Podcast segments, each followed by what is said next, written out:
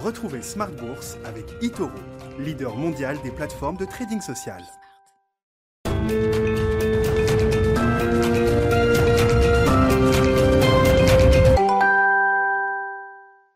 Bonsoir à tous et bienvenue dans Smart Bourse. Smart Bourse, votre rendez-vous des marchés financiers 2 fois par jour en direct sur Bismart à 12h30. Tout d'abord pour prendre le pouls donc des marchés financiers et faire le point à la mi-journée. Et puis à 18h30, la grande édition le soir pour décrypter les enjeux de marché et revenir sur les grands sujets du moment.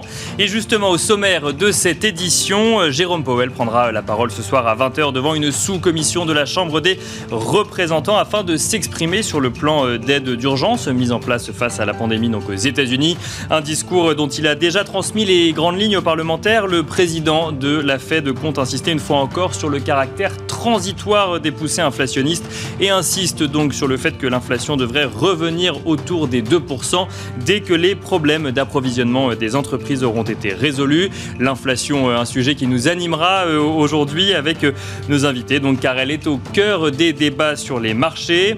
À suivre également l'Assemblée Générale de Vivendi qui se tenait aujourd'hui à valider à l'unanimité ou presque à 99,88% des voix très exactement la distribution de 60% du capital d'Universal Music Group aux actionnaires de Vivendi. Une distribution sous la forme d'un dividende en nature totalisant 19,8 milliards d'euros. Le groupe Vivendi qui a également donné un calendrier pour l'introduction en bourse de la filiale. Celle-ci pourrait avoir lieu le 21 septembre prochain à Amsterdam. Et puis le baril de Brent a franchi dans la journée le seuil des $75 avant de reculer légèrement. Il évolue actuellement juste au-dessus des $74, son plus haut depuis 2 ans, porté notamment par la reprise de l'économie mondiale, mais aussi par la demande en carburant qui repart à la hausse. Ce sera le sujet de notre quart d'heure thématique en fin d'émission où on se posera la question de l'investissement dans les valeurs pétrolières à l'heure où la demande va être de plus en plus forte, mais dans un contexte où l'impact environnemental des entreprises est lui aussi de plus en plus scruté. Nous en parlerons avec Thierry Dupont de BDL Capital Management. Et on note, avant de commencer, que la tendance est neutre sur le CAC 40 à la clôture. Le CAC 40 qui clôture en très légère hausse, mais bon, proche de l'équilibre, juste au-dessus des 6600 points, après s'être cherché pendant une partie de la séance. On y reviendra également durant l'émission. Smart Bourse, c'est parti.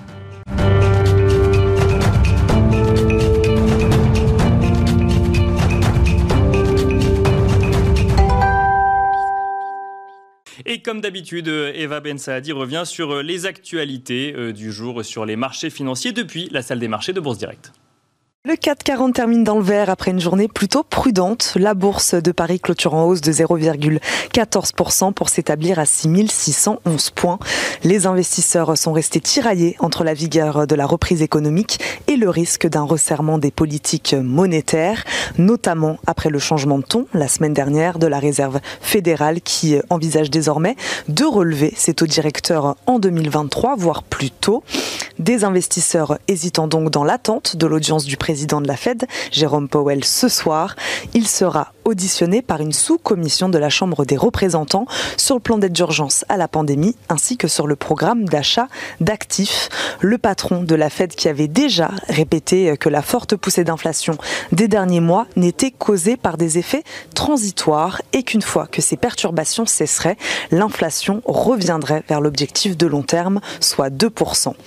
De retour en zone euro, les marchés ont pu regarder cet après-midi, c'est l'indice de confiance des consommateurs et la confiance s'améliore en juin, passant de moins 5,1 en mai à moins 3,3. Du côté des valeurs, on a suivi l'assureur AXA qui a conclu un accord avec Generali pour céder ses activités d'assurance en Malaisie pour un montant total de 140 millions d'euros, mais aussi Renault. Les performances financières de Nissan en avril et en mai ont été supérieures aux prévisions selon le président du groupe japonais. On a bien sûr suivi Vivendi. Les actionnaires du groupe français de médias réunis ce mardi en assemblée générale ont approuvé à la quasi-unanimité la scission d'Universal Music Group et la distribution de 60% des actions du MG. Le groupe a indiqué que la cotation du MG à Euronext Amsterdam pourra intervenir le 21 septembre prochain. De son côté, Société Générale a nommé Sylvain Cartier et Alexandre Fleury au poste de co-directeur des activités de marché. Ils deviennent également membres du comité de direction du groupe. Le groupe Suez, lui, a fait l'acquisition d'Informatix, spécialiste dans le domaine de l'acquisition et de l'analyse des données de pression à haute fréquence. Fnac Darty a annoncé la signature d'un accord de partenariat avec Manor pour le déploiement d'espaces de vente Fnac dans 27 magasins Manor en Suisse. Avec ce partenariat, le groupe vise un chiffre d'affaires additionnel d'au moins 100 millions d'euros sur une année. On a également suivi aujourd'hui Essilor Luxottica qui a fait partie des fortes baisses de la Bourse de Paris ce mardi. Le groupe étudie toutes les options concernant le rachat de Grand Vision après la décision d'un tribunal concluant que le Néerlandais n'avait pas respecté les obligations prévues par l'accord de rapprochement. Il envisage d'abandonner son projet de rachat à 7,2 milliards d'euros. Enfin, TotalEnergies et Stellantis ont annoncé renouveler pour les 5 prochaines années leur partenariat mondial portant sur les marques Peugeot, Citroën et DS Automobile. TotalEnergies qui a su aussi pendant une bonne partie de la journée profiter de la hausse du baril de Brent qui a franchi la barre des $75 pour la première fois depuis avril 2019. Côté agenda maintenant, demain, les investisseurs pourront regarder les indices PMI, manufacturiers et des services français, anglais, allemands, mais aussi de la zone euro. Voilà, c'était Eva Ben Saadi depuis la salle des marchés de Bourse Directe que vous retrouverez demain à 9h55, puis à 12h30, à 14h55 et à 18h30 en fil rouge, donc tout au long de la journée pour nous donner les actualités clés sur les marchés financiers.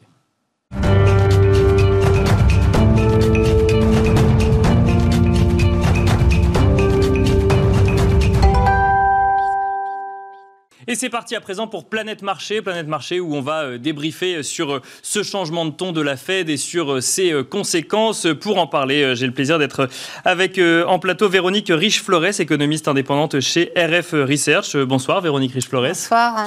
Mais également en plateau avec Benoît Vesco, directeur des investissements de Meeschaert AM. Bonsoir Benoît Vesco. Bonsoir Nicolas. Et nous sommes également en duplex avec Stéphane Barbier de la Serre, stratégiste macro au sein de Macor Capital Markets à Genève. Bonsoir Stéphane Barbier de la Serre.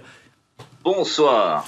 Alors, messieurs, dames, la Fed change de ton. Bon, on le sait, ça fait maintenant plusieurs jours. C'était donc mercredi soir dernier. Elle commence à anticiper des hausses de taux plus rapidement que prévu. Et puis, dans la foulée, en fait, de ces annonces, les gouverneurs de la Réserve fédérale américaine défilent. Hein, on peut employer ce terme-là. Il y a les faucons. On citera James Bullard, dont les déclarations ont pu faire bouger un petit peu les marchés financiers, mais également Robert Kaplan de la Fed de Dallas, qui estime finalement que le plus tôt sera le mieux pour l'arrêt des mesures de soutien, qui anticipent ou qui veulent en tout cas des remontées de taux dès 2022. Et puis il y a les colombes, ceux qui disent que finalement il faudrait peut-être encore attendre un petit peu. John Williams de la Fed de New York qui estime que l'économie pourrait continuer sa reprise avant que l'on réduise le soutien monétaire de la Fed à l'économie américaine. Mais il y a au moins un consensus, c'est celui de hausse de taux dès 2023 et non plus en 2024. Est-ce que ça veut dire, Véronique Riche-Florès, qu'on entre dans une nouvelle ère et qu'on sort un petit peu du meilleur des deux mondes où on avait une politique accommodante et une économie qui repartait finalement après la pandémie ? Alors écoutez, en tout cas, quand on analyse les prévisions des uns et des autres, pas seulement celle de la Réserve fédérale américaine en termes notamment d'activité. Ne parlons pas tout de suite d'inflation. Bien sûr. Finalement, envisager un début de cycle de hausse des taux à horizon mi-2022 ou 2023 n'a absolument rien d'original et c'est même le scénario le plus classique grand classicisme d'un point de vue cyclique.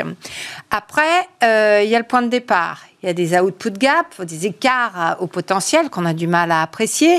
Et puis, il y a surtout un contexte financier qui est celui, effectivement, qu'on connaît, qui représente un énorme risque. Mmh. Et alors, quand vous commencez à prendre ce contexte financier en considération, effectivement, vous ravalez un petit peu vos ambitions en matière de hausse des taux d'intérêt parce que ça fait frémir et qu'on sait que... Et là, je pense que les derniers jours de la semaine dernière nous ont bien montré la capacité du marché à absorber une moindre perspective de hausse des taux et probablement proche de zéro, hein, on a l'impression en tout cas.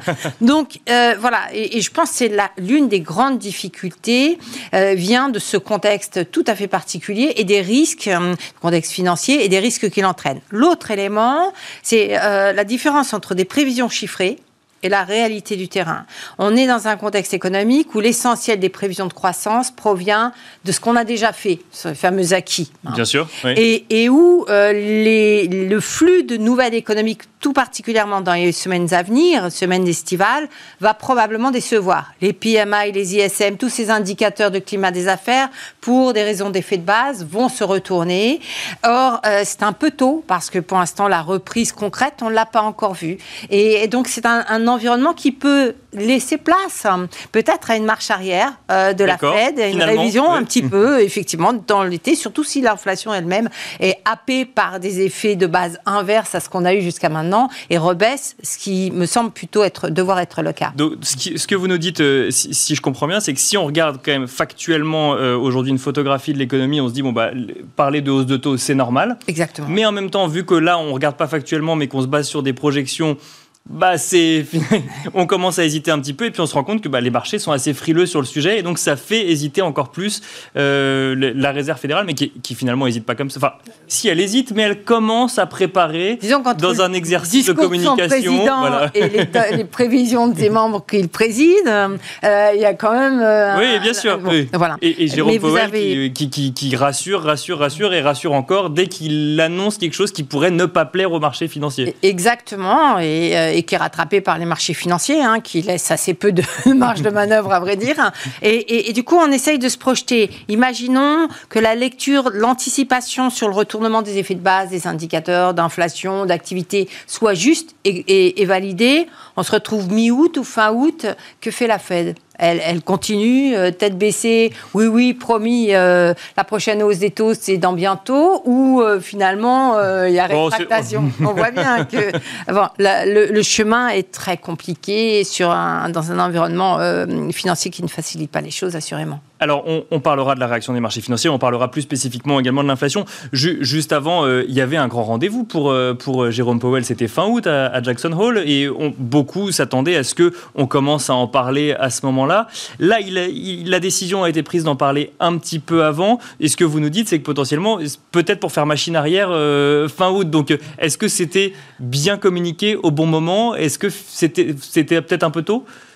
Il me semble que c'était soit trop tard, soit trop tôt. D'accord, donc, mais pas le bon moment en tout cas. Il y a 3 mois, je pense la Fed pouvait décemment justifier un changement de ses prévisions de moyen terme. On voyait bien que le virus allait être maîtrisé. Enfin voilà, on espère que ce sera toujours le cas. Mais il y avait cet optimisme qui était présent. Exactement. L'optimisme également, un point qui est très important me semble-t-il, dont on parle peut-être pas assez, l'optimisme sur la marge de manœuvre de Biden, en fait. Bien sûr, ça, oui. Si vous donnez à un économiste un programme Biden tel qu'il souhaite le passer et que ce programme est validé par le Sénat, enfin il passe d'ici l'été, alors bien évidemment, là la porte pour des hausses de taux s'ouvre très vite et très, très grandement. Si Biden est coincé parce qu'il y a une opposition et que finalement ces discussions accouchent d'un mini-plan étalé sur 10 ans, etc., alors on va attendre beaucoup plus des données, du flux des données immédiate, et ce flux risque d'être décevant. Donc voilà, l'environnement est très complexe, et effectivement, vous avez raison, c'était peut-être pas le bon moment finalement, où on aurait pu préparer le terrain avant. D'accord, oui. Tranquille, parce qu'avec les prévisions de croissance, on pouvait dire en 2023, normalement, on devrait pouvoir commencer à faire quelque chose. Et puis voilà. Mais on n'a toujours pas parlé de tapering. Vous avez noté. Et on attend Jackson Hole pour le fameux tapering. Entre-temps, on nous a parlé de taux d'intérêt, sans nous en parler d'ailleurs. Enfin voilà, c'est un peu compliqué, effectivement. Benoît Vesco, même question. Est-ce qu'on entre dans une nouvelle ère, finalement, aujourd'hui, sur les marchés financiers ?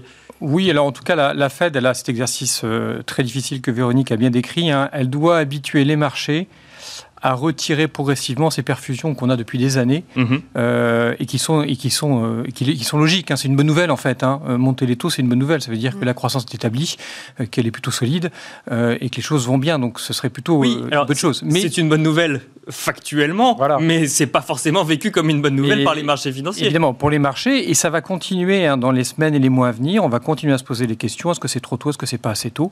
Ça sera générateur de volatilité. On va réagir aux chiffres d'inflation et de croissance. Est-ce que la croissance va trop vite? L'inflation ne recule pas suffisamment vite. Et donc, on se reposera ces questions sur cet échéancier de 2023 en se disant, mais c'est peut-être 2022 ou c'est peut-être 2024. Et ça va être un élément de plus qui va générer de la volatilité. Mais de toute façon, ce travail doit être fait. Il le faut. D'accord. Et on voit bien dans ces logiques de la Fed, hein, et elle a appris des années précédentes, hein, 2013 avec ce fameux taper tantrum, où elle a été peut-être un peu trop vite en besogne et elle a dû reculer. C'est ça, c'est l'angoisse effectivement de revivre 2013 et de voir des marchés financiers réagir trop fortement finalement aux annonces d'une banque centrale. Voilà, c'est exactement ça, c'est essayer de guider les marchés, exercice qui est quasiment impossible, mais qu'il faut que les banques centrales essayent quand même du mieux qu'elles peuvent faire le plus sereinement possible pour que les marchés soit à peu près, on va dire, le moins volatile possible et en tout cas ne casse pas la croissance. Quand vous imaginez, quand vous regardez les montants mis en place par les banques centrales et les plans de relance, casser la croissance par des hausses de taux et des paniques sur les marchés serait pire que tout. Donc c'est ce qu'ils vont tout faire pour éviter.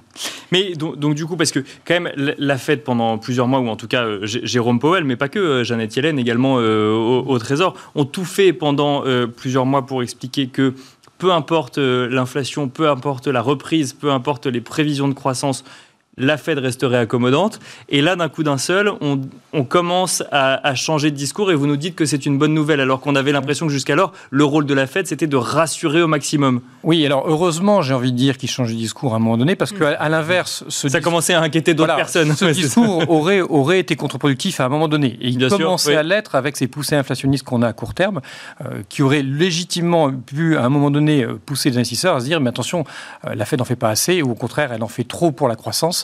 Et elle va nous mener dans le mur du côté de l'inflation. Hein. Donc, il faut toujours essayer de gérer les deux, ce qui est un exercice évidemment très dur. La date de 2023 est une date théorique, en fait. Hein. Elle va évoluer, forcément. Elle n'engage rien, la Fed, et elle évoluera de manière la plus pragmatique possible. Et est-ce que la Fed aurait pu dire on vise une croissance qui peut aller jusqu'à 7% cette année, donc ce qu'elle a dit, on vise une inflation qui peut aller jusqu'à 3,4% à la fin 2021 et ne rien faire? Est-ce qu'elle aurait eu cette latitude-là ?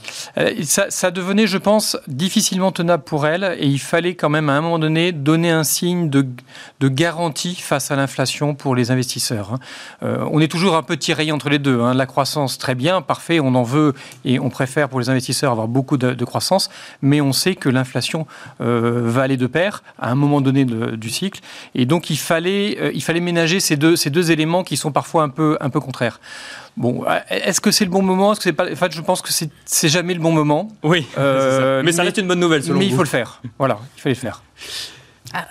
Alors, Véronique Riche-Florès, on écoutera ensuite Stéphane Barbier de la Serre qui... Normalement, c'est une bonne nouvelle.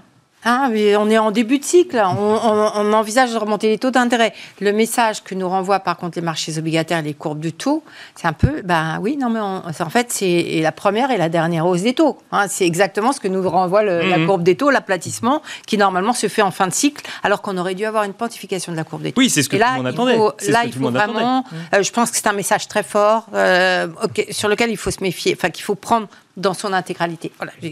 Non, mais la courbe des taux, effectivement, des rendements obligataires, on va en parler juste avant. Stéphane Barbier de la Serre, est-ce que vous souhaitez réagir également, du coup, à cette nouvelle ère dans laquelle les marchés financiers semblent entrer? Est-ce que ce premier jalon posé par la Fed est le début du coup d'une nouvelle ère qui s'ouvre sur les marchés financiers ou vous le sentez peut-être un petit peu autrement? Est-ce que vous nous entendez, Stéphane Barbier de la Serre? J'ai entendu votre question, mais alors la ligne a coupé, je crois. Ah oui, c'est bon, vous m'entendez là? Voilà, je crois que la Fed est un peu... La Fed, je l'utilise comme un proxy des banques centrales en général, mais c'est là qu'est la véritable problématique pour les marchés financiers, est un peu victime de son succès, au sens où elle a cherché à créer de l'inflation, et je suis entièrement d'accord avec Benoît... qu'à ce stade, un peu d'inflation, voire même de l'inflation tout court, c'est une bonne nouvelle, c'est un bon signe conjoncturel cyclique. Évidemment, les marchés n'aimeraient pas que la Fed soit behind the curve, comme on dit, c'est-à-dire en retard par rapport aux anticipations de l'inflation. Et donc, on va être dans ce climat, je pense, un peu entre chien et loup. Et là, vous voyez, par rapport à votre question, je me demande, est-ce que c'est vraiment une nouvelle ère ou est-ce qu'on est plutôt dans un climat, je dirais, de solstice, hein, c'était le solstice d'été hier. Ça veut dire un climat orageux, vous avez de très belles embellies, et puis en même temps des orages de grêle, et puis à nouveau des embellies, au gré des déclarations qu'on n'a pas manqué de voir tout l'été jusqu'à Jackson Hole, c'est-à-dire le symposium des banquiers centraux qui donnera vraiment le là pour la rentrée. Je ne crois pas qu'on est encore dans une nouvelle ère. C'est qu'on est, en tout cas, qui serait une ère glaciaire. Attention, hein, peut-être pour les marchés, si les banques centrales devaient s'ajuster au gré des anticipations d'inflation, car comme on en a discuté préalablement avant l'émission, je pense que l'inflation, en fait, n'est peut-être pas qu'un effet de base et que les centrales pourraient se retrouver dans une situation assez compliquée à devoir gérer un nouveau paradigme. Un nouveau paradigme, du coup, on sait que donc... on vous a récupéré. Les banquiers centraux vont tester les marchés. Alors, on va vérifier la connexion de Stéphane Barbier de la Serre, mais finalement, c'est un teasing tout trouvé pour faire avancer, le débat. Finalement, cette question d'inflation, là, si on rentre vraiment sur le sujet de l'inflation, Véronique Riche-Florès, il y a eu ce discours, en tout cas, de dire que c'était transitoire. Il y a un discours qui est toujours présent de dire que c'est transitoire, mais maintenant, le transitoire dure au minimum un an. Donc, le transitoire dure un peu. Est-ce que vous partagez cette vision ? C'est un débat qui est assez actif sur les marchés financiers aujourd'hui, de dire, bah oui, certes, c'est transitoire et la Fed dit que c'est transitoire. D'autres disent, bah oui, mais il y a peut-être des éléments plus structurels derrière quand même. C'est un débat très actif sur les marchés et beaucoup de travail pour les économistes. Mais je crois que là encore, il y a plusieurs temporalités, hein, plusieurs horizons. Il me semble que cette crise sanitaire nous a propulsés dans le temps long. D'accord. Ça nous a fait prendre conscience des limites environnementales, des problèmes climatiques et avec elles des problèmes démographiques. Et ce temps long, il est, quelle que soit la manière dont on l'aborde, il suggère plutôt une inflation plus élevée, des chocs de prix, parce que c'est un temps où on va se heurter probablement au manque de ressources. Hein, des besoins colossaux et manque de ressources. Si vous rajoutez à cela des politiques keynésienne, de renouveau industriel, sur la base de l'environnement, etc., vous créez de nouveaux besoins, et quelque part, vous avez l'impression que finalement, vous créez le lien entre le court terme, l'immédiat et demain. Hein, surtout autour de l'environnement. Bon, alors, donc on regarde de très près ce risque inflationniste et on comprend bien que les marchés soient tentés ou que des investisseurs soient tentés de le voir tout près. Et puis, à côté de ça, il y a la réalité de la situation présente, d'où on vient, les stigmates d'un environnement très déflationniste, en tout cas en déflation latente ou larvée, et le risque financier également qui fait partie de cette équation, hein, avec le sentiment qu'aujourd'hui, il y a une espèce de dynamique, peut-être une spirale prix-salaire qui peut se créer dans certains secteurs, bien sûr, plus robustes. Oui, oui. Et puis il y a tout le reste. Toute cette population qu'on voit de plus en plus en risque d'exclusion, avec la digitalisation, etc., qui procède un peu qui participe à ce risque. Et là, on se dit, mais non, mais il n'y a pas de place. Il y a de la place pour des chocs de prix, mais il n'y a aucune place pour que l'économie relaie ces chocs de prix pour en faire de l'inflation. Donc moi, je vois plutôt un environnement d'instabilité des prix, plutôt néfaste pour la demande.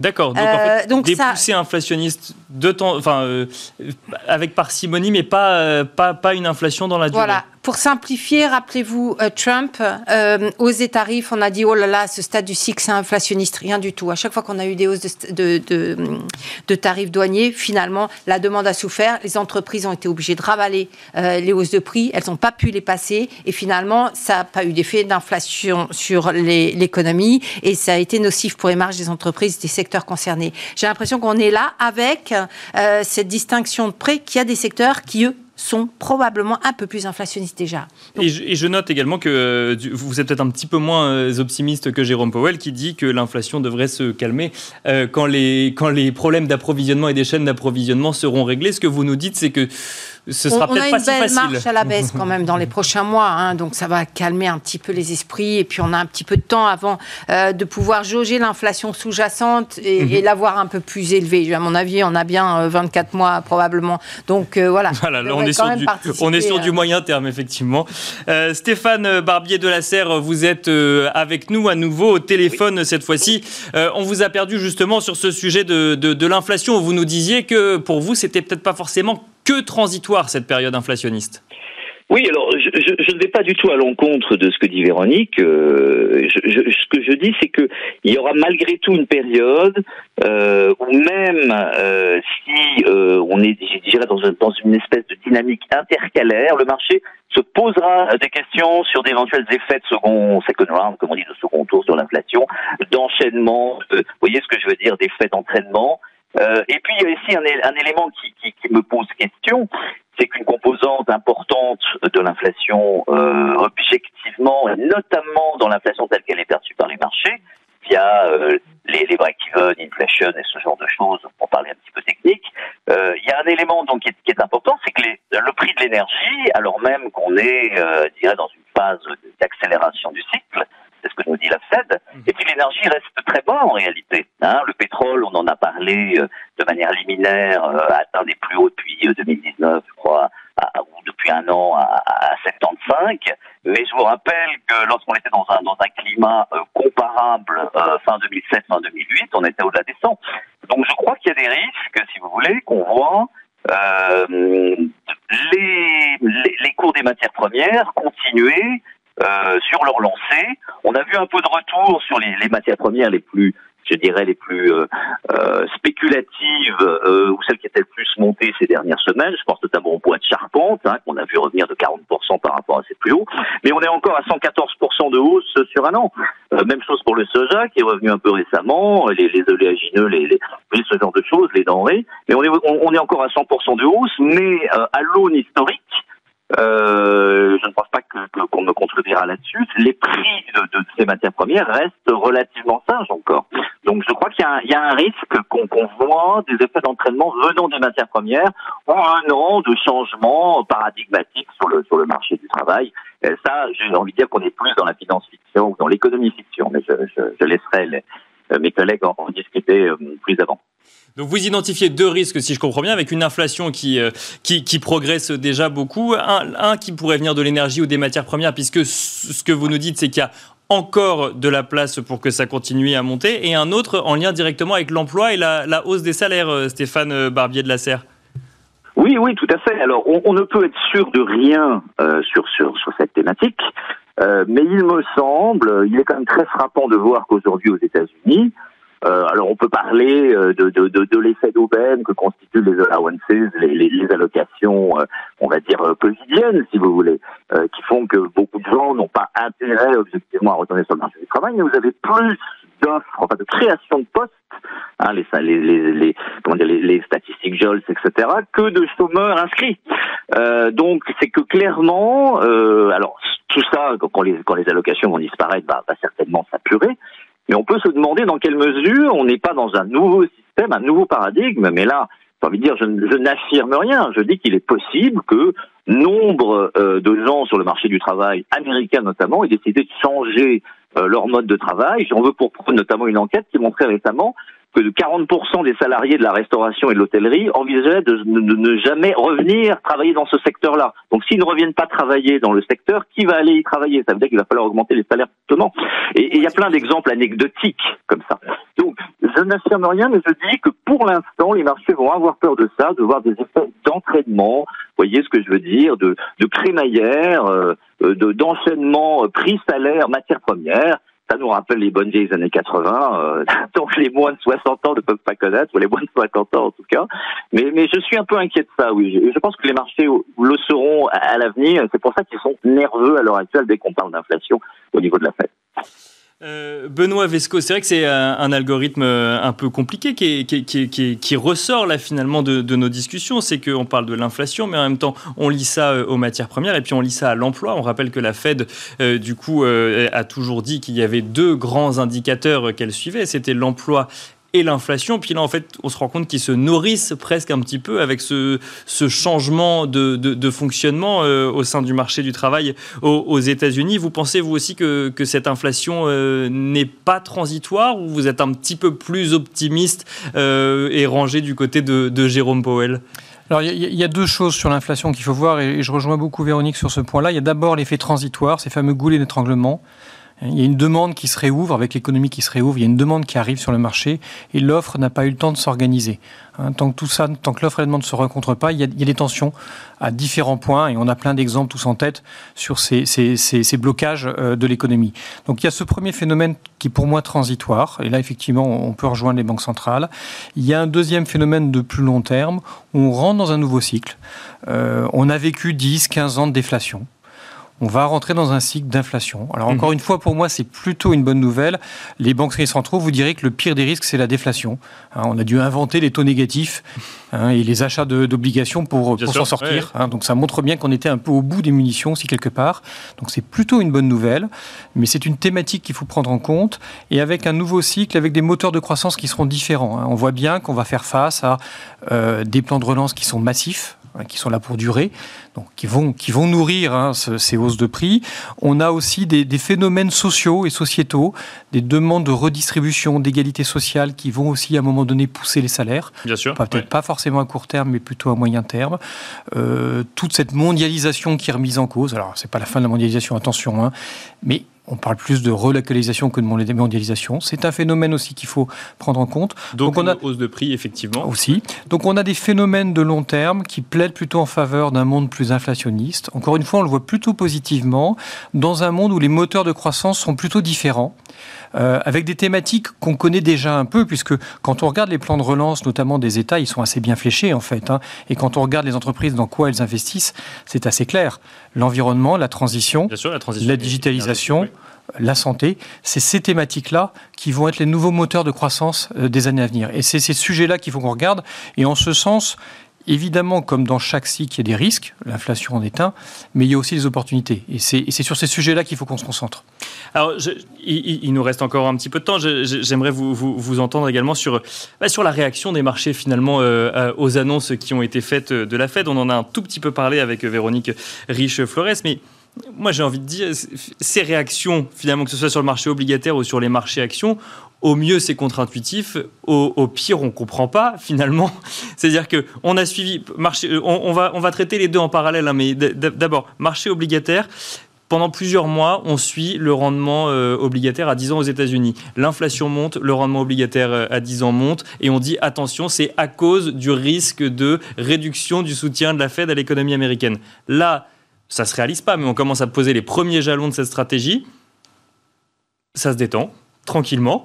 Et les marchés financiers, en fait, actions pour le coup, eux, on réagit, mais non pas jeudi le lendemain, mais vendredi, et se reprennent en fait dès le lundi. Et on se demande si on est... alors, il y a deux questions dans ma question, mais on se demande si c'est un calme serein ou un calme de doute, finalement, des marchés financiers. Alors, Benoît Vesco et ensuite Véronique Flores. Je suis d'accord c'est un calme qui n'est pas si serein que ça, probablement. Il y a un peu la magie de la parole des banques centrales qui, tout d'un coup, apaise. Quelque part, on peut se dire, tiens, les marchés estiment que la lutte contre l'inflation est efficace avec cette vision à 2023. Bon, ils se reposeront la question inverse, ils douteront très rapidement, probablement, dans les semaines ou les jours à venir, peut-être. Mais on va dire que pour le moment, il y a peut-être ce sentiment-là, avec... là aussi, un jeu qui va continuer en disant toujours, mais est-ce que la Fed est crédible? Est-ce qu'elle ne l'est pas? Pour le moment, elle a temporisé plutôt intelligemment au final, et l'exercice est très difficile, mais on rentre dans une phase, après une période un semestre qui a été quand même assez impressionnant, en tout cas sur les marchés actions, quand on revient sur les marchés actions, dans son mouvement de hausse, on rentre dans une phase où les marchés vont être un peu moins sereins, vont juger les entreprises sur leurs résultats, après avoir beaucoup anticipé, et avec ce petit doute de changement de phase du côté des banques centrales. Et pour autant, la volatilité n'a pas tellement fait son retour pour l'instant. Il y en a un petit peu plus, effectivement, mais il y en avait tellement peu. Et on est, j'ai regardé, on est à 17 points de volatilité aujourd'hui, 21 hier. Enfin, ça reste pas énorme. Pour le moment, c'est contenu, mais elle peut augmenter un peu. Alors, on se dit souvent que la période estivale est un peu propice à ces moments-là parce qu'il y a un peu moins d'investisseurs. Mais bon, le contraire est vrai aussi. Mais oui, il y aura aussi la période des résultats qui sera un bon rendez-vous de rentrée où là, évidemment, les entreprises ne doivent pas décevoir. Et ça, là aussi, on aura un moteur de volatilité s'il en fallait. Je ne suis pas sûr qu'il en faille absolument, mais ça peut être une raison. Véronique Riche-Florès, vous nous disiez tout à l'heure finalement que la réaction sur les marchés obligataires, en tout cas, en fait, était sujet à interprétation. Ça veut dire que les investisseurs considéraient qu'il y allait avoir une seule et unique hausse de taux. Ben, c'est presque ça, hein, parce que normalement, à ce stade du cycle, quand on envisage des hausses de taux, donc les taux 2 ans remontent, ils entraînent dans leur sillage les anticipations des taux à long terme, 10 ans, et vous avez une pontification de la courbe des taux jusqu'au milieu de cycle, où là, quand la réserve ou la Banque centrale durcit effectivement un peu plus rapidement sa politique monétaire pour faire face aux risques inflationnistes concrets, hop, on voit la fin du cycle et la courbe des taux s'aplatit. Et là, on est en tout début de cycle, et peut-être même encore assez loin du début de ce cycle monétaire et aplatissement de la courbe des taux. Et je pense que cet aplatissement nous renvoie à certaines questions qu'on a tous fondamentalement, que les anticipations de reprise, etc., nous permettent de mettre sur le bas-côté. Mais la vraie question, c'est est-ce qu'on peut supporter des remontées de taux d'intérêt ? Et est-ce que le risque financier n'est pas tellement important que finalement, dès qu'on entrevoit cette option-là, boum, ça devient négatif. Ou est-ce que les ménages américains, ça c'est sur l'inflation, ça m'avait conduite à cette réflexion, hein, j'ai pas la réponse, mais est-ce que les ménages américains vont vraiment pouvoir absorber ce choc de prix ? On a le pétrole qui, pour l'instant, ils ont très peu repris le chemin du travail. Hein. Oui, bien sûr, indicateurs de mobilité pour la fréquentation des lieux professionnels restent très bas. C'est les seuls qui sont très bas. Un peu comme en Europe, parce que les entreprises prennent leur temps et qu'il y a encore des variants et toutes des conditions sanitaires. Sauf qu'aux États-Unis, il y a des offres d'emploi. Mais il y a des offres d'emploi, mais vous avez vu les créations de postes depuis 2 mois sont extrêmement décevantes. Bien sûr. Oui. Dans les déceptions, quand on regarde dans le détail, quand même, vous voyez, services aux entreprises, quasiment rien. Mais qu'est-ce qui se passe ? Ah ben oui, les entreprises n'ont pas complètement rouvert. En fait, tout ça risque de prendre beaucoup plus de temps que ce qu'on avait imaginé. Peut-être juste l'été, mais l'été, ben, ça nous renvoie en septembre. Et entre-temps, ben, la source de revenus avec des prix qui flambent, c'est quoi en fait les perspectives de consommation ? On va vraiment avoir ce qu'on attend ? Est-ce qu'on n'a pas ? On a payé tellement cher. Est-ce qu'on va avoir ce qui est anticipé ? Et si d'ici là, la Fed nous dit qu'elle va baisser ses taux et que Biden il fait un chou blanc sur sa proposition budgétaire, on se retrouve quoi ? Donc il faudra revoir sa copie finalement. Exactement, c'est pour ça que le marché est lourd, hein, de toute façon depuis plusieurs semaines, maintenant depuis 2 mois, on ne fait pas grand-chose. Et il y a une configuration graphique qui nous dit, tiens aussi là, il y a peut-être un peu de place pour se prendre les pieds dans le tapis. Voilà, je pense que tout ceci s'explique assez bien finalement, mais ça ne nous donne pas forcément une très bonne visibilité sur l'avenir immédiat. Et très rapidement sur la réaction des marchés actions pour le coup, où ça a fait un petit V hein, finalement. Et Jérôme Powell s'exprime mercredi, il faut attendre vendredi pour que les marchés réagissent, et puis ils réagissent vraiment sur la journée, un petit peu plus, de manière un peu plus conséquente que ce qu'on aurait pu imaginer, et puis tout de suite ça se reprend. Oui, et puis alors là, je sais pas, on se dit, mais il y a peut-être une histoire de machine là, c'est peut-être l'intelligence artificielle à laquelle on a dit, tu sais, dot plot, il faut quand même regarder, c'est mauvais, c'est pas bon, et c'est pas bon pour les cycliques, ou parce que voilà, ça c'est. Mais non, je sais pas, il y a beaucoup de mouvements qui, à mon avis, vont en partie se corriger, l'envolée entre guillemets, des taux à 2 ans. Hein. On avait des taux qui étaient scotchés à 0,15 ou moins, et puis là, on monte à 0,25. Je pense que ceci est abusé, même si le taux à 2 ans, c'est 2023. Hein. Mais les conditions dans lesquelles se font ce mouvement sont gênantes. On sent bien que ça va probablement osciller avant de véritablement se positionner sur des bases plus solides, me semble-t-il. Stéphane Barbier de la Serre sur cette question des réactions des marchés financiers. Je disais tout à l'heure que au mieux c'était contre-intuitif, au pire il y avait un petit peu d'incompréhension. Et votre analyse de la situation ? Alors, je crois que les marchés, que ce soit les algorithmes auxquels fait référence Véronique ou les marchés d'une manière plus générale, ont tendance, consciemment ou inconsciemment, à faire un parallèle avec ce qui s'est passé en 2008. Si vous vous rappelez de 2008, pour ceux qui étaient sur les marchés, enfin nous on y était, l'inflation a atteint 5% et plus à l'été 2008. Et à partir de là, bon, on avait vu des inquiétudes sur les subprimes avant, mais les anticipations d'inflation ont culminé à ce moment-là. Si vous vous souvenez, la BCE a relevé ses taux en juillet ou en août, je ne sais plus, en juillet je crois.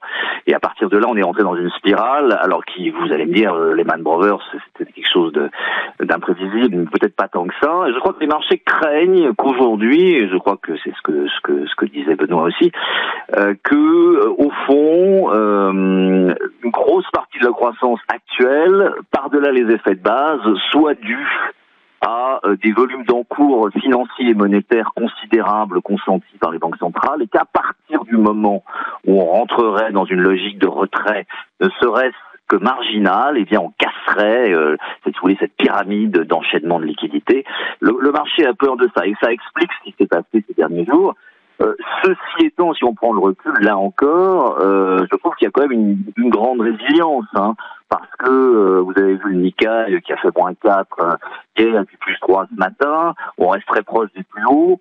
Si vous regardez ce qui a baissé, là encore, hein, ces deux dernières semaines, à part le Bitcoin, et même le Bitcoin dans une large mesure, aujourd'hui qui perd encore une vingtaine de pourcents sur la semaine, c'est ce qui avait le plus monté. Donc on a le sentiment qu'à mesure qu'on se rapproche des choses qui fâchent, et là encore, ce qui fâche vraiment, c'est plus l'idée de tapering que l'idée de remonter des taux.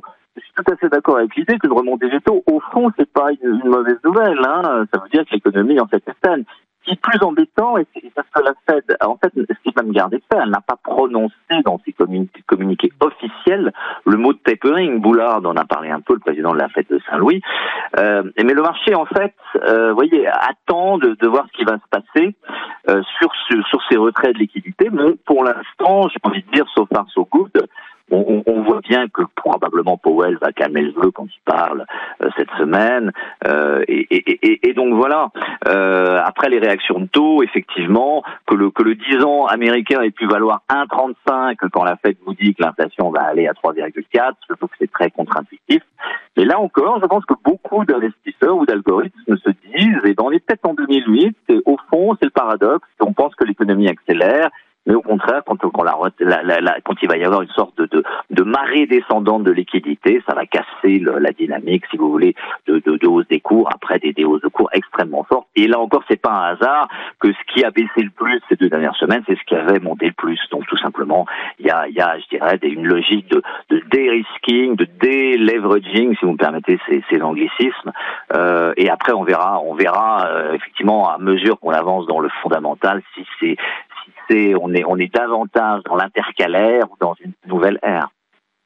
Merci Stéphane Barbier de la Serre. Je rappelle que vous êtes stratégiste macro au sein de Macor Capital Market à Genève. Merci également Benoît Vesco, directeur des investissements de Meeschaert AM. Et merci Véronique Riche-Florès, économiste indépendante chez RF Research. C'est un sujet dont on aurait pu parler encore, à mon avis, pendant plusieurs heures. Mais c'est la fin. Merci à vous. Et on se retrouve à tout de suite dans Marché à thème.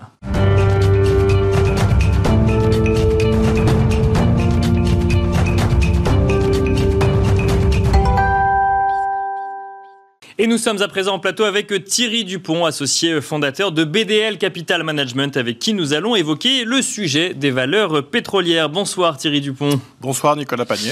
Alors, comment évoquer les valeurs pétrolières sans parler du pétrole qui remonte? On a touché les $75 aujourd'hui en séance, signe finalement que la demande reprend.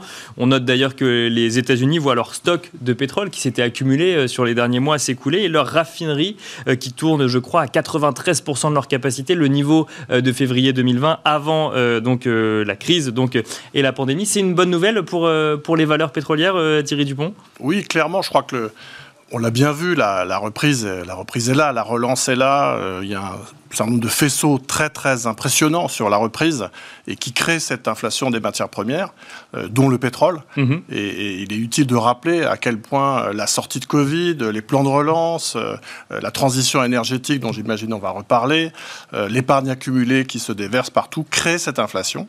Et cette inflation, elle se manifeste sur des matières premières comme on le sait, le fer, l'acier, mais aussi sur des matières premières agricoles comme le blé, sur les services comme le fret, et aussi effectivement sur les prix du pétrole, qui quand même ont été triplés par, ont triplé depuis mai 2020. Donc bien sûr, très impressionnant.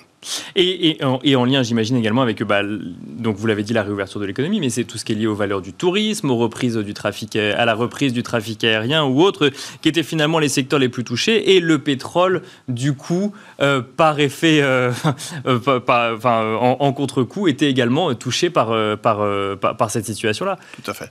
Et je crois que c'est intéressant le pétrole, parce que pour des gens comme nous, chez BDL Capital Management, qui gérons des fonds sous forme de stock picking, où on choisit les valeurs les unes après les autres, on rencontre des entreprises, on voit que l'intérêt aujourd'hui, c'est d'aller sur des valeurs qui nous protègent de l'inflation, ou en tout cas qui nous permettent de profiter de cette inflation. Donc les valeurs pétrolières, elles répondent totalement à ce cahier des charges. Elle protège de l'inflation. Alors c'est amusant parce que les valeurs pétrolières, c'est un vrai sujet. Vous nous dites qu'elles protègent de l'inflation. On se dit également que c'est des valeurs qui vont bénéficier là de la situation présente, actuelle, de réouverture de l'économie, de reprise du transport ou autre. Et en même temps, c'est des valeurs qui sont un peu moins aimées du grand public parce que tenues pour responsables de la situation écologique dans laquelle on se trouve et qui, elles-mêmes, se rendent compte qu'elles doivent amorcer leur transition écologique. Comment est-ce qu'on gère ce paradigme quand on investit du coup sur des valeurs pétrolières ou des valeurs énergétiques ?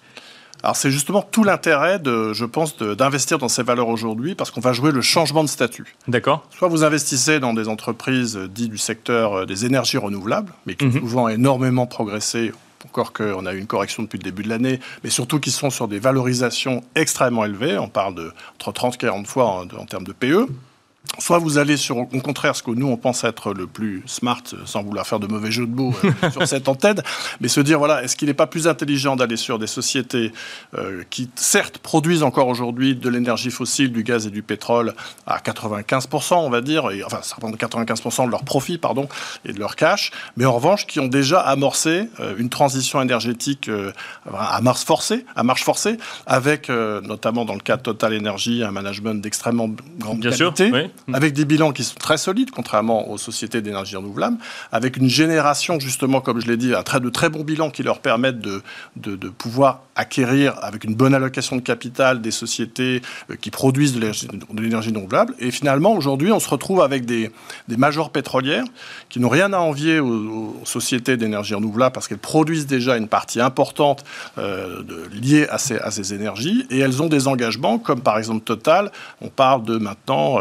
à horizon 2025, 35 gigawatts. Ils en produisent déjà 7. Ils sont engagés sur 25. Donc, on est déjà concurrent solide des autres sociétés. Et en revanche, et ça c'est le plus important selon moi, c'est très important, c'est la valorisation. On est sur des niveaux de valorisation en dessous de 10 fois les résultats de 2022, avec un pétrole à $70. Donc, en plus, si on continue à monter, ce sera encore plus attractif, avec des rendements, et ça je pense que l'actionnaire, évidemment, il y est très sensible, qui sont importants. On parle d'un rendement du dividende de l'ordre de 6% aujourd'hui. Donc, il y a tout pour plaire, entre guillemets, pour s'attendre à ce que ces sociétés se revalorisent dans un horizon intéressant pour l'actionnaire. Donc, en fait, on va miser sur la transformation de la société, qui s'appelle valeur pétrolière, mais qui sera peut-être valeur énergétique demain, comme Total et TotalEnergies, finalement. Parce que c'est vrai que quand on parle de valeur pétrolière en bourse, je pense qu'il y a deux exemples qui viennent à pas mal de gens. Il y a le récent, Total, qui devient TotalEnergies.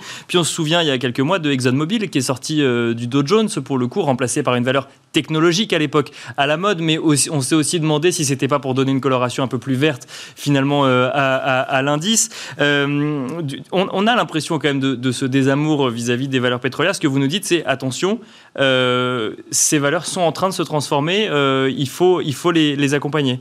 Tout à fait. Je pense que c'est aussi l'intérêt d'une gestion, encore une fois, comme chez nous, où il ne s'agit pas de suivre aveuglément des thèmes, des modes, d'acheter ce que j'appelle des cours de bourse, de dire, voilà, je vais suivre un peu le mouvement boutonnier pour aller vers, pour accompagner les flux qui ne font qu'acheter les énergies renouvelables parce que c'est facile à vendre. Il y a un marketing derrière qui est assez, finalement, qui est facile à appréhender. En revanche, au contraire, d'aller dénicher des sociétés qui vont être les champions de la transition énergétique de demain. Parce que je pense que si on prend le cas de TotalEnergies, c'est demain que ça va être intéressant. Enfin, et ce sera trop tard pour l'acheter. C'est maintenant qu'il faut justement se positionner. Et je crois que c'est un choix... Alors, j'ai écouté un petit peu votre émission avant. C'est un choix microéconomique. On peut évidemment se dire qu'en macroéconomie, la transition est en marche. C'est un fait. C'est une révolution industrielle qui est sans conteste. Mais bien sûr, sur le plan micro, c'est intéressant de regarder les sociétés les unes après les autres, de les rencontrer, de constater, notamment dans le cadre Total, que cette transition est en train de se faire. Et les jeunes pousses, alors, qui proposent peut-être une approche énergétique différente. Je pense notamment, en tout cas, un événement emblématique, c'était l'introduction en bourse d'HRS, par exemple, avec l'hydrogène qui a fait couler beaucoup d'encre, en tout cas en France, sur lequel la France veut se positionner. Là aussi, vous regardez ça de près? Alors, on regarde tout évidemment. Ce qui est frappant quand même, c'est de voir à quel point les marchés ne regardent rarement, on va dire, la valorisation, surtout dans le cas d'introduction, et qui, un jour, se referme un peu sur l'actionnaire. Et donc, je pense que dans un cas comme celui-là, il faut faire très attention, encore une fois, à ne pas prendre trop de risques. Et pour moi, le risque est beaucoup moins important à aller sur une pétrolière classique qui, encore une fois, se transforme, qu'à aller sur des sociétés sur lesquelles on a encore une visibilité évidemment faible et surtout, encore une fois, un prix payé très élevé. Donc, en fait, on va regarder ce que vous nous dites, c'est que la technologie, la transition énergétique, oui, mais portée par une entreprise solide, finalement, c'est ça? Tout à fait. Et au contraire, les pétrolières, encore une fois, ce sont celles qui ont la plus grosse solidité. Et je crois que l'investisseur, quand il doit regarder une société, il faut jamais oublier. C'est le risque aujourd'hui des marchés qui s'enflamment, c'est le risque de ces flux importants qui vont sur les marchés, c'est d'oublier le prix. Alors qu'aujourd'hui, celui qui va gagner de l'argent, c'est celui qui va acheter pas cher. Chez nous, on dit souvent, voilà, il faut trouver le bon modèle économique au bon prix, autrement dit pas cher. Et là, encore une fois, on le retrouve, selon nous, entre autres, sur les pétrolières. Alors, on dit les pétrolières. Là, on a donné deux exemples. Moi, j'ai cité ExxonMobil tout à l'heure. On a donné TotalEnergies, qui est une entreprise française. La réalité est la même dans toutes les régions du monde ? Alors oui, je pense que, en tout cas, nous, sur les sociétés... D'abord, ce sont des sociétés internationales, donc il n'y a pas de sujet particulier sur une zone ou une autre. On est aussi acheteur dans notre portefeuille d'Equinor, c'était norvégienne, ancien Statoil, qui présente à peu près les mêmes caractéristiques que TotalEnergies. Après, il ne s'agit pas non plus d'avoir toutes les pétrolières en portefeuille. C'est toujours la même idée d'aller choisir le meilleur investissement, la meilleure société dans un thème particulier au meilleur prix. Donc la meilleure société avec évidemment la structure de la société, mais aussi les projections ou en tout cas la stratégie de l'entreprise en question. Merci beaucoup Thierry Dupont d'être venu nous expliquer tout cela. Thierry Dupont, associé fondateur de BDL Capital Management. Merci à vous également de nous avoir suivis durant ce quart d'heure thématique et je vous donne rendez-vous dès demain à 12h30 en direct donc sur Bismart.